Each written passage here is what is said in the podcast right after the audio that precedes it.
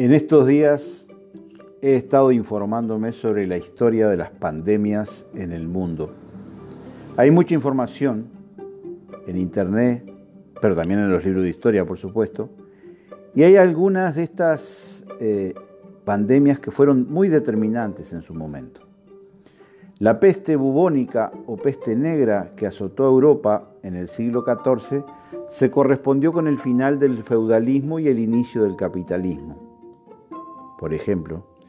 La gripe española, así llamada, del año 1918, se cumplen 100 años ya, al finalizar la Primera Guerra Mundial, mató a más europeos que la propia guerra. Pero antes, cuando el imperio colonial español conquistó América, los conquistadores trajeron la gripe, conocida como influenza, trajeron la viruela, la varicela, el sarampión y diezmaron a las poblaciones aborígenes. De los 36 millones de muertos que dejó la conquista de América por parte del imperio español, una parte importante lo fue por el contagio de estas enfermedades que en este suelo no existían. Según los estudios que vienen realizando distintos institutos como el Pasteur y otros, el coronavirus ingresó al Uruguay a través de viajeros. ¿Esto quiere decir que debamos negarnos a viajar o a recibir turistas? Sería encerrarnos en nuestras casas y no salir más de ellas. Sería cerrarnos al mundo y negarnos la comunicación con él. El comercio, el intercambio cultural, el avance de las comunicaciones ha posibilitado desarrollar la economía y la cultura de todos los pueblos de la tierra. Lo contrario sería volver a la época de las carretas y de la comunicación por señales de humo. Lo que sí ha quedado claro y muy demostrado, blanco sobre negro, es la exigencia a la que se han visto sometidos los sistemas de salud de todos los países del mundo, en particular por ahora aquellos a los que los está golpeando más severamente el coronavirus se ponen a prueba los sistemas de salud.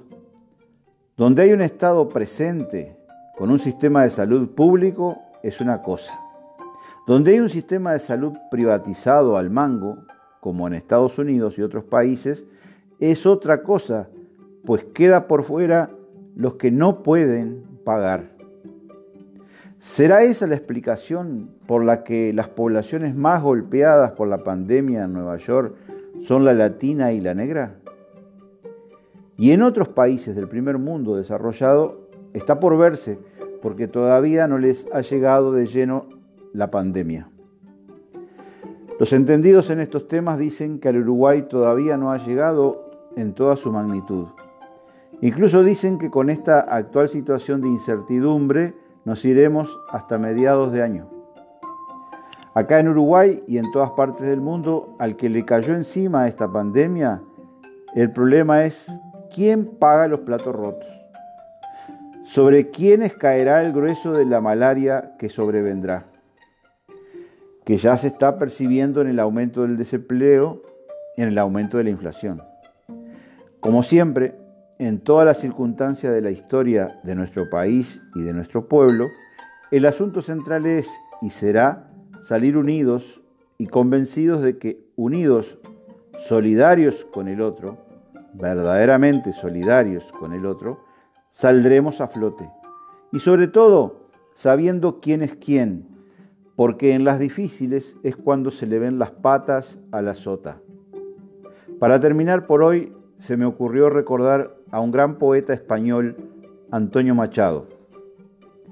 En España lo mejor es el pueblo. Siempre ha sido lo mismo. En los trances duros los señoritos invocan la patria y la venden.